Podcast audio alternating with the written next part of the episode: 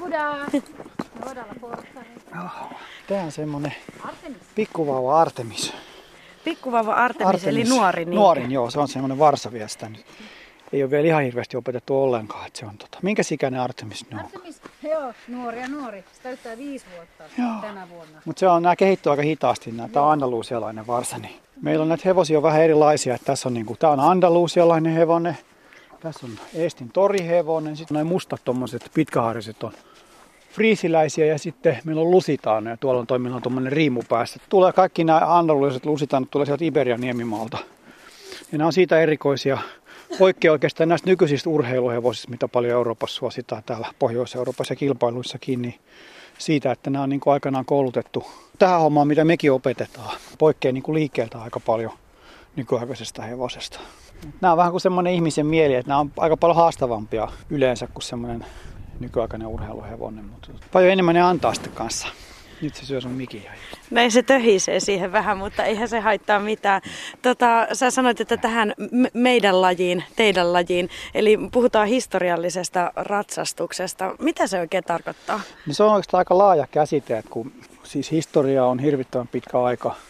Alkaa tästä eilisestä taaksepäin ja kestää niin kauan kuin sitä voi ajatella, mutta tota, historiallinen sinänsä on sillä lailla ero tästä modernista, että silloin aikanaan kun hevonen joskus ammoisina aikoina kesytettiin ja sitä ruvettiin käyttämään ihmisen apuna, niin sitä käytettiin nimenomaan asioissa, jotka liittyy jotenkin sodankäyntiin. Tietysti se oli yksi iso juttu ja sitten se liittyy työntekoon.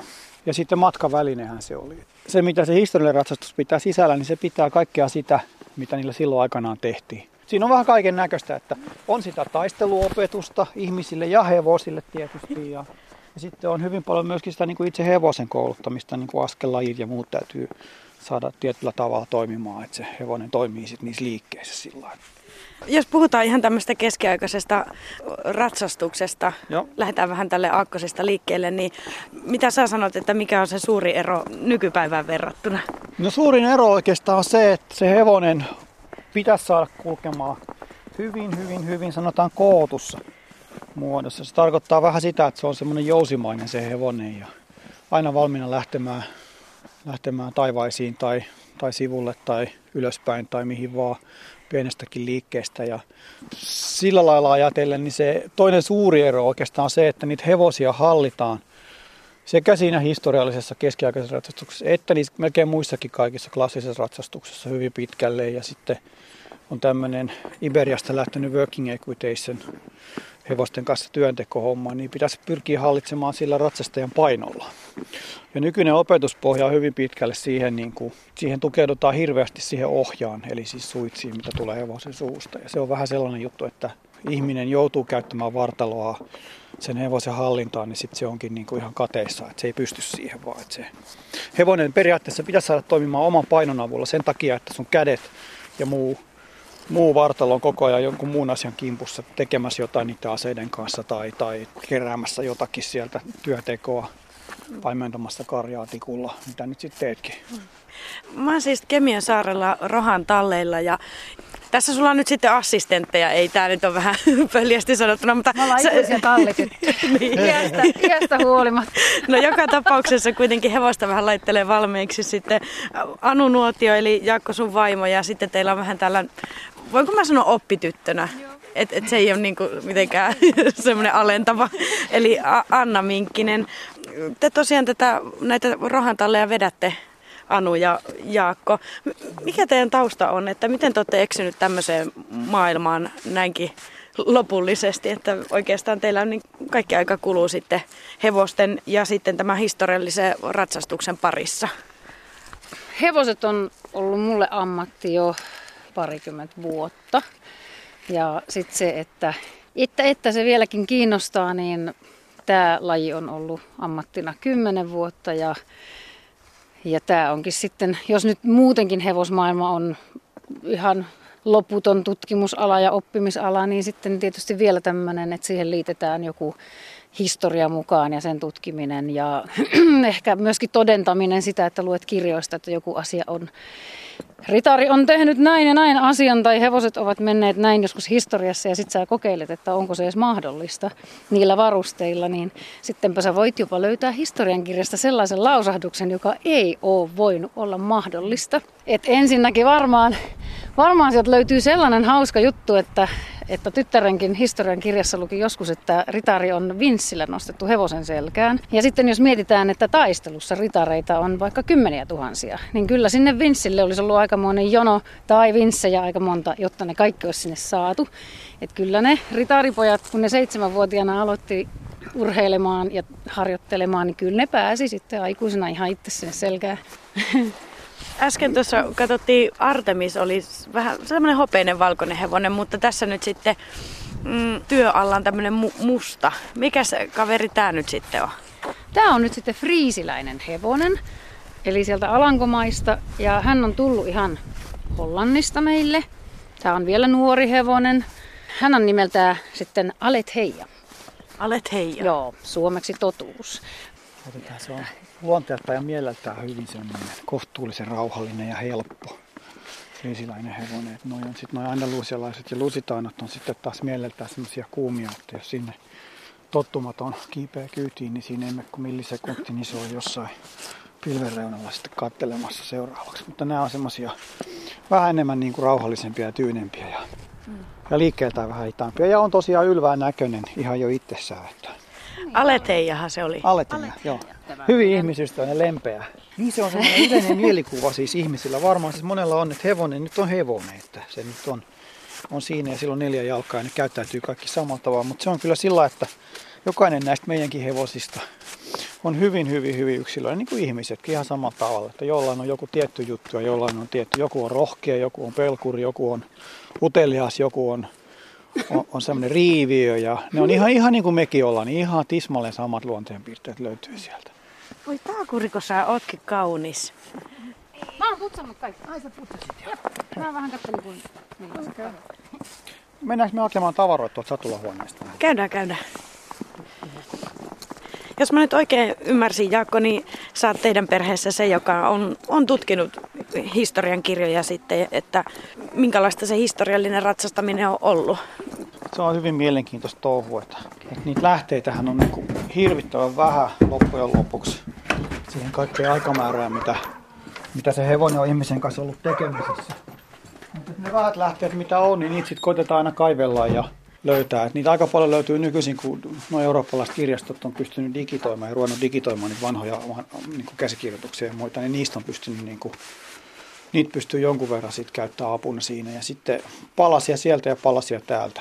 Ihan samalla tavalla kuin on ollut joskus näitä, tai kun on näitä tämmöisiä miekkailuun liittyviä sanotaan manuaaleiksi, on ollut tämmöisiä miekkailumestareita, jotka on opettanut, niin heillä, heillä on sitten tämmöisiä piirustuksia, joita, tota, jotka sitten kuvaa jotain tiettyä liikettä ja muuta. Niissä on muutamia tämmöisiä asentoja, mitä hevosen selässäkin on kuvattu tehtävän, mutta semmoinen, joka ei ratsasta, niin ei ehkä tule ajatelleeksi, mutta kun sä käytännössä kokeilet sitten niitä liikkeitä, että onko tämä mahdollista ylipäätään jotenkin toteuttaa näin, niin sä aika äkkiä huomaat, että ei se voi olla näin, että tässä täytyy olla joku juttu ja sitten täytyy vaan löytää se keino ihmisellä on niin kuin, ehkä väärä luulo siitä, tai helposti mielletään, että se keskiaika on semmoista brutaalia ja kauhean rankkaa ja raakaa ja hurjaa meininkiä, mutta et se on niin ollut hyvinkin, hevosia on siis kohdeltu äärimmäisen hyvin.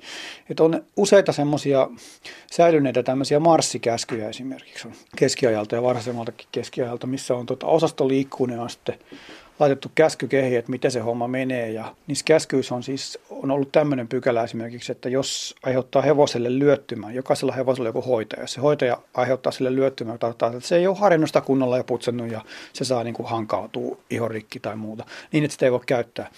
Niin se joka sen on aiheuttanut, niin menettää kolmasosan sen sotaretkensä palkkiosta. Tai jos ei sillä ole varaa maksaa, niin sitten se menettää päänsä ja se pannaan toimeen heti se rangaistus. Se on vähän sama kuin nyt, että ne oli siis sen ajan semmoisia tankkeja, hävittäjäkoneita, ne hevoset. Ne oli äärimmäisen arvokkaita. Se koulutettu sotahevonen, niin se, oli niin kuin, se maksoi valtavia summia suhteessa niin kuin sen ajan rahan arvoa. Mitäs me tultiin hakemaan? Niin, totta. Niin. Suitset ja Joo, otetaan ne alektovehkeet siitä. Teillä on aika paljon täällä erilaisia satuloita ja valjaita ja muuta. Että... Joo, ja nämä on kaikki oikeastaan sellaisia, nämä on kaikki niin kuin vanhoja. Eli nämä siis ei, ei, ei keskiajalta asti, mutta siis nämä on tehty sen mallin mukaisesti nämä kaikki vehkeet. Et aika usein niissä on, niin kuin se esimerkiksi se satula, niin se on 1500-luvun alusta semmoinen yhden, yhden saksalaisen turnajaislajin satulan mukaan tehty. Se on niin metallia ne kaaret. Joo. Komeitahan nämä kyllä on. No paljon niissä oli se idea, että tota, satulan kaaret, etu- ja takakaari, niin oli tehty aika korkeaksi sen takia, että ne suojasi sitä ratsastajaa. Mistä te olette hankkinut nämä? Sekin on vähän semmoista salapoliisiduunia, että niitä vähän sieltä täältä löytyy. Ja... Sitten on muutamia semmoisia tekijöitä, esimerkiksi toi just toi, toi 1500-luvun satula, niin se on tuolla perussa tehty. Et sieltä löytyy semmoinen satulaseppä, joka pystyy vielä kädentaidoltaan tekemään noita. Niitä aika vähän oikeastaan enää niitä tekijöitä on sillä, että siellä täällä Euroopassa, mutta onneksi on tota toi netti sitä kautta. Se on helpottanut huomattavasti. Se me aloitettiin, niin se ei ollut vielä niin kauheasti, hmm. kauheasti tota läsnä, että sitä oli vähän vaikea löytää sitä tietoa. Ja sitten se oli vähän semmoista suusta suuhun tietoa, että kun oli jotain kilpailua tai muuta, niin siellä sitten niinku keskenään hmm. puhuttiin. Mutta nyt se on jo vähän helpompaa, että löytyy pikkasen helpommin tekijöitä. Ja... Hmm. Lähdetäänkö me ulos? Lähdetään. Ei puhettakaan siitä, että tämä on Suomessa harvinainen harrastus, mutta ilmeisesti tämä on myös niin kuin ihan maailmanlaajuisesti harvinainen harrastus. Että löytyykö niitä kollegoita, keneltä voi sitten kysellä vinkkejä ja ohjeita ja inspiraatiota hakea? Tietysti kun puhutaan tästä kokonaisuutena tästä historiallisesta ratsastusta. Niistä on jonkun verran, sit, niin kuin Iberiassa on hyvinkin tämä working equitation juttu ja muu on suosittua siellä. Ja se ei ihan suoranaisesti, mutta sitten kun puhutaan ihan tästä tämmöisestä, jousting on yksi tämmöinen laji, missä mennään niillä peitsillä vastakkain ja sitten on tota, harniskojen kanssa ratsastetaan. On kilpailuja ja on, on turnajaisia ympäri Eurooppaa, niin se porukka, joka tavallaan aktiivisesti on siinä mukana, niin, niin niitä on ehkä joku, sanotaanko sata kappaletta, korkeintaan ehkä. Ja niistäkin suurin osa ei tee sitä mitenkään niin työksi. Hyvin harva tekee työkseen sitä. Joo. joo. Muu ammatti sitten yleensä siinä sivussa. Nehän on viisaita, niin. niin. Mä just meinasin kysyä Anu, että mi- miten tota, tällä hommalla pärjää? No se on ottaa Vilven kultareunukset tästä aiheesta mukaan, että ainahan se on eläinten kanssa kuka tahansa, joka niiden kanssa tekee, niin tietää ensimmäisenä sen, että työtä on seitsemän päivää viikossa ja 365 päivää vuodessa. Et sitten tietysti kun tähän liittyy tällaista, mikä on niin kuin ollut myös meidän harrastus ennen kuin siitä tuli työ, niin toki se antaa sitten ehkä sen semmoisen jaksamisen ja mielenkiinnon ja ja eihän tällaista työtä voi tehdä väkisin. Tämä on niin kuin elämäntapa tietysti, mm. niin kuin monet hevosihmiset tietysti sanookin omasta niin. työstään. Kyllä näin me eletään.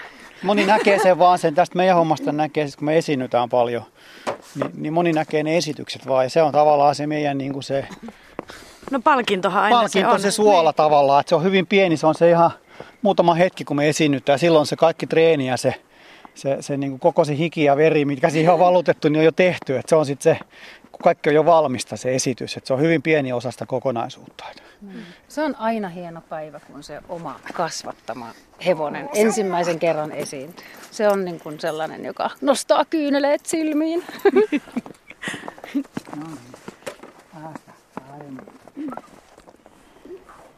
Mäkin uskaltaudun vähän silittää. Se on hurjan No se on, mä, mä, mä tässä tarkkailu, että Alete on niin kiltin näköinen, että Mihin me ollaan menossa? Me mennään tuolla meidän kenttä. No niin, mennään siihen, mutta mä voisinkin vaikka nyt vaikka Anna jututtaa, kun me kävellään sinne. No me mennään vähän eeltä Annan kanssa. Anna Minkkinen, sä oot 21-vuotias, eikö vaan? 20-vuotias. 20-vuotias. Joo, täytänyt 21, mutta vasta elokuussa. Sä oot ollut aina hevostyttö. Joo, 8-vuotiaasta asti. Missä vaiheessa sä oot kiinnostunut historiallisesta ratsastuksesta sitten ja mitä sä oot eksynyt tänne Kemiön saareen? Musta tuntuu, että mä oon tavallaan aina ollut kiinnostunut, mutta mä en ole tiennyt, että tämmöistä asiaa on olemassa. Mutta aina on ollut vähän semmoinen halu sellaiseen. Muutama vuosi sitten mm, täällä järjestettiin semmoinen bootcamp, että haettiin uusia ritareita ja aseenkantajia. Ja silloin mä sitten päätin, että kyllä, ritarihan on selvä ammattivalinta, että pitääpä lähteä kokeilemaan. Ja silloin mä tulin tänne ekaa kertaa. Ja oli tosi haastavaa, että vaikka silloin oli ratsastanut jo kymmenisen vuotta, niin oli sitten ihan tosi erilaista, mihin oli tottunut. Mutta kyllä se silti vei mennessään ja siitä lähtien on koko aika enempi ja enempi tullut pyörittyä täällä. Miksi se oli erilaista tai on, on niin erilaista? Mikä, mikä sulle oli tavallaan vierasta, vaikka oot ratsastanut todella kauan? se on, tai tuntuu tosi vieraalta se, kuinka vähän ohjaa käytetään.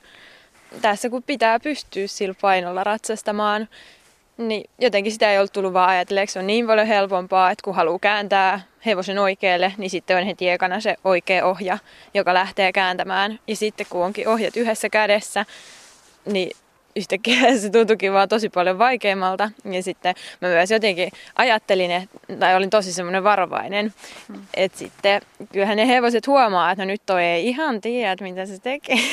ja sitten ne ei tottelekaan, että se oli myös semmoinen niin kuin, haaste. Ja mitä enemmän on tätä nyt tehnyt, niin sitä paremmin menee sitten taas niin kuin oman hevosen kanssa kotona. Niin tärkeää se painolla ratsastaminen, mutta se vaan pääsee helposti unohtumaan, jos sit on aina ne ohjat kädessä. Koulutuksessa siis kotona omasta hevosesta kanssa tämmöistä historiallista ratsua? Joo, muista tuntuu, että se on ehkä edellisessä elämässään ollut jonkin sorttinen sotahevonen, koska se oli aivan saman tien tosi innoissaan näistä jutuista. Että ekan kerran, kun mä otin miekan selkään ja päätin, että laitoin lumipalloja tolppien päälle ja lähdin niitä viuhtamaan alas, niin se heti tajusi, että aha!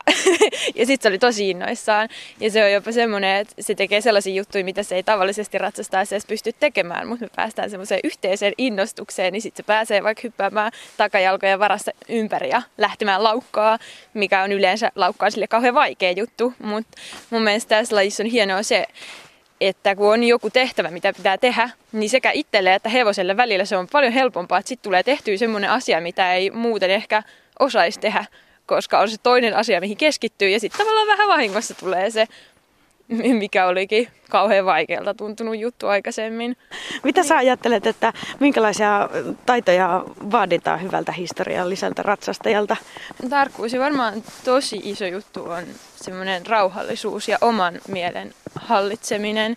Että jos rupeaa itse jotenkin stressaamaan tilannetta ja että mitä tästä nyt tulee ja tuota hevosta vähän hermostuttaa ja mulla on nyt jotain hankalia tavaroita päällä itselläni, niin sit se tarttuu siihen hevoseen ja sit sitäkin alkaa huolettaa, että toi lippu varmaan syö mut.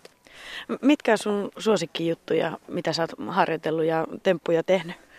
Mä tykkään paljon ratsujousiammunnasta. Siinä on jotain, jotenkin tulee semmoinen alkukantainen riemu ja semmoinen, tähän mä kuulun.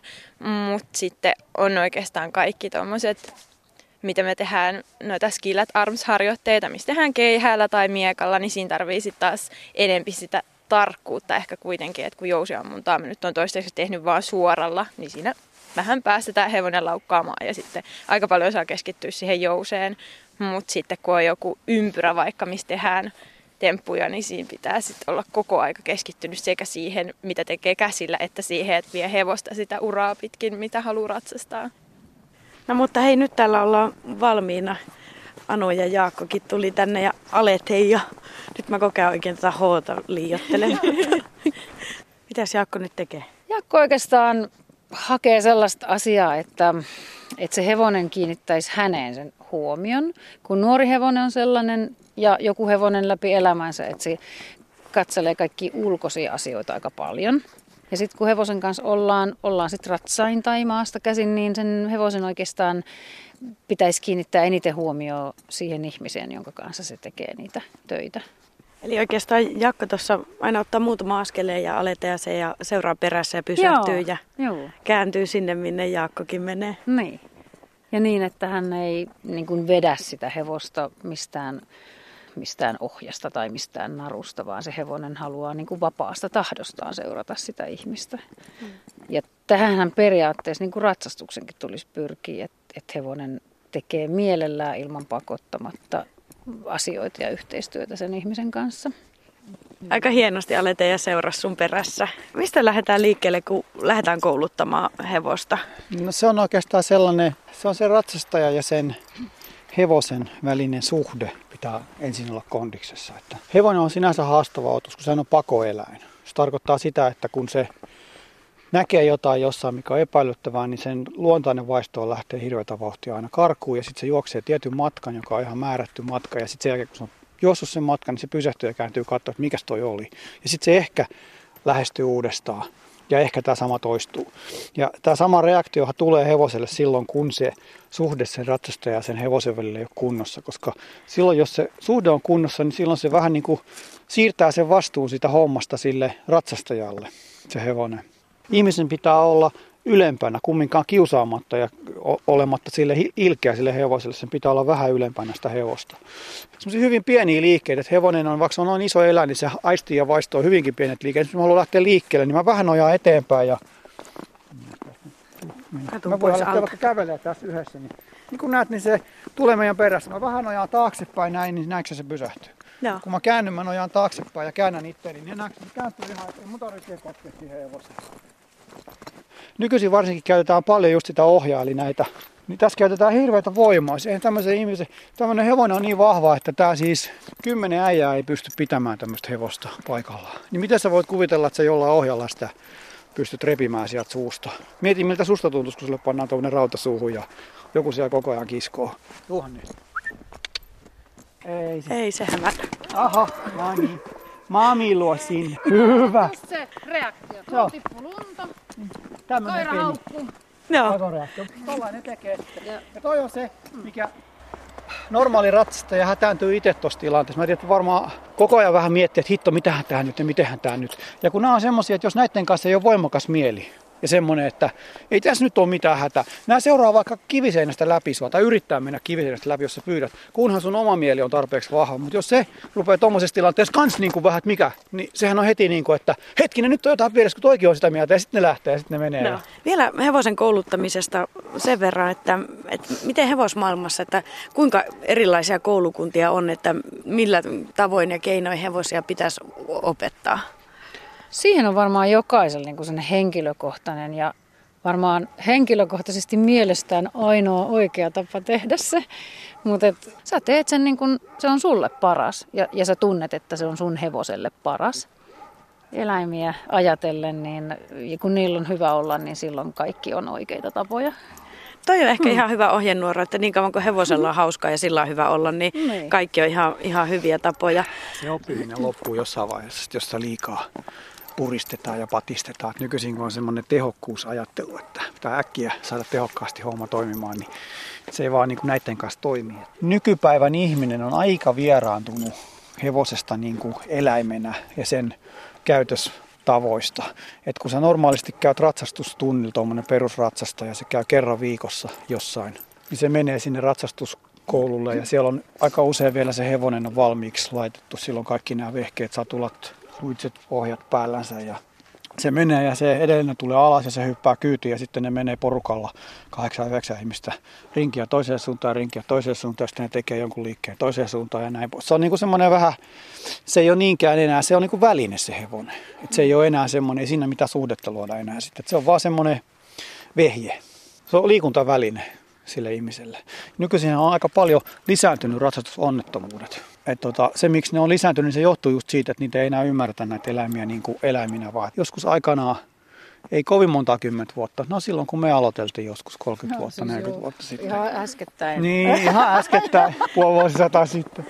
Niin, tota, niin, niin, niin, niin siis, siis se semmoinen turvallisuusajattelu, mikä nykyisin on, että mitään ei saa sattua, kaikki vedään niin kuin äärimmäisyyksiin, niin, niin, tota, niin se tavallaan potkaisee itteensä persuksille se ajattelumalli, koska silloin kun esimerkiksi hevonen, kun siltä viedään kaikki ne ärsykkeet pois, ettei vaan se nyt hermostu tai lähde jonnekin, niin sehän elää pumpulissa se eläin. Niin sitten kun jotain sattuu, niin sitten se reaktio on niin hirveän voimakas, että siinä sitten yleensä sattuu pahasti. Et Mä meinasin justiinsa kysyä semmoisista tavallaan väärinkäsityksistä, mitä ihmisen ja hevosen välille syntyy, mutta tuossa sitä ehkä jo vähän Jaakko tuli, että, että tavallaan kohdellaan hevosta vähän niin kuin liikuntavälineenä ja sitten ei ymmärretä ehkä Niin. sen, niin kuin, No se on se toinen toinen on sitten semmoinen niin kuin, ikään kuin semmoinen niin kuin liika hyysääminen, että niillä on sitten on, on oransseja pinteleitä ja vaaleanpunaisia satuloita ja muuta ja hyysetään ja paapotaan ja voi mun pikkukulta, mikä sulla nyt on. Ja sitten kun se ei ole taas semmoinen elä, että sittenhän se ottaa susta ylivallan myöskin toisinpäin. Että Me annetaan hevosen olla hevonen ja Hevonen on hevonen ja ihminen niin, on ihminen. ihminen on ihminen, Ja sit se yhteistyö parhaimmillaan niiden lajien välillä on, on hieno saavutus.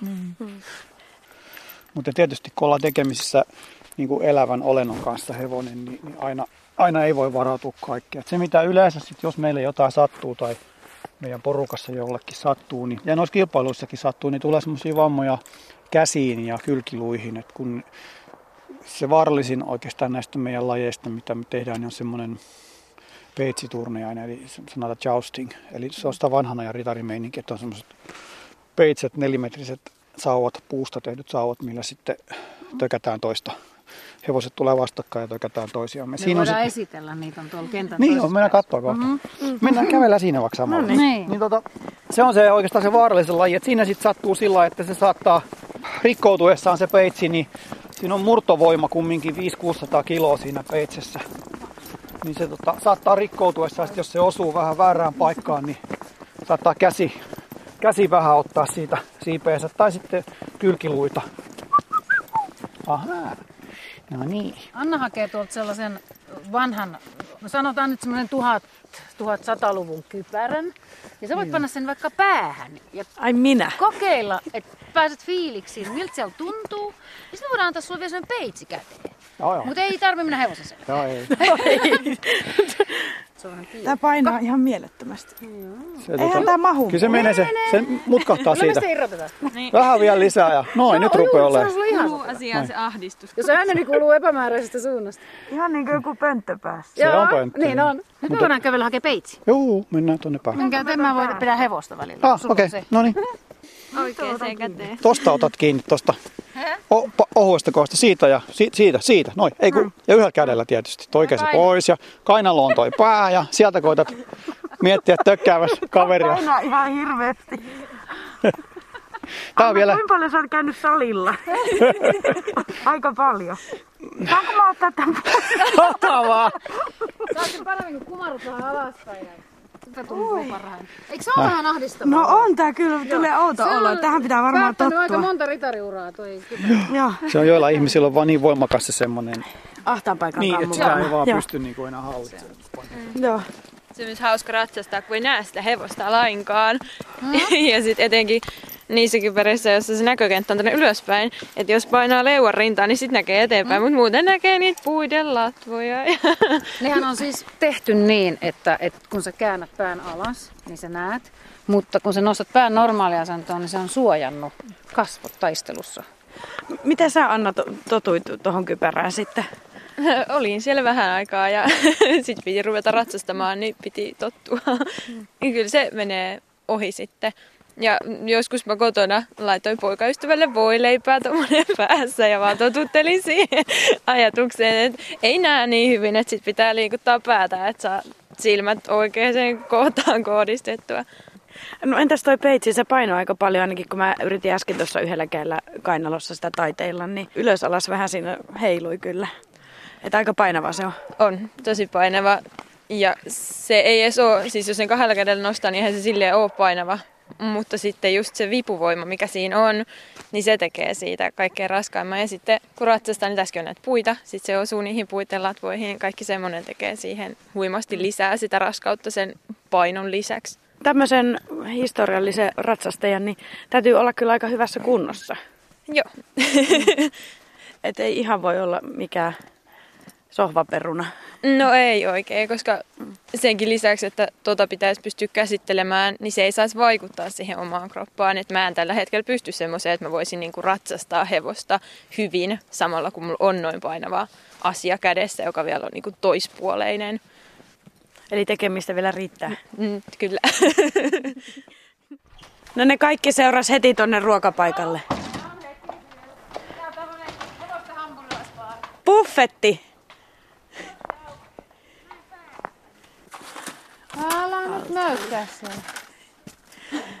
Alteja on palannut laumansa luokse ja myöskin on sitten päiväheinät tarjoiltu. Mm-hmm. Kuten tässä on ehkä tullut ilmi, niin tämä historiallinen ratsastus ja kaikki se moninaiset koukerot niin tota, on aika marginaalilaji Suomessa ja miksei jopa maailmallakin. Niin mitäs teillä on visioissa?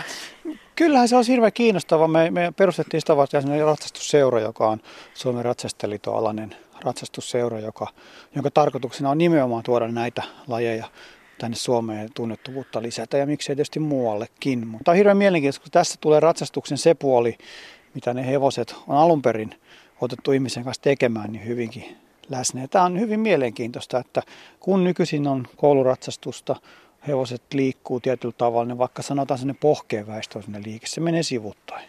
Vähän jalat ristiin astuu.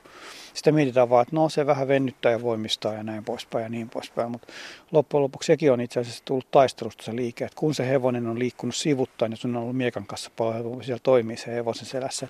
Kaikille tälle nykyiselle ratsastus tavalle ja mulle niin löytyy joku tämmöinen historiallinen tausta, miksi joku asia on alun perin tehty. Se alkuperäinen tarkoitus on ollut kyllä aika, yleensä aika sotasa. No mutta ehkä tämmöinen joku historia oppimäärä olisi hy- hyvä niin ihan tavan käydä läpi. Kyllä se varmaan niin tuo ainakin tuo, tuo mielenkiintoa siihen harrastukseen ehkä vähän enemmän kuin tulee mietitty, että mistä siinä on, niin kuin, miksi joku asia tehdään tietyllä tavalla. Ja joskus mietitään, että, että millä saadaan vaikka miehiä enemmän ratsastuksen pariin. Täällä Suomessa etenkin, tämähän on hyvin naisvaltainen laji, toisin kuin Keski-Euroopassa.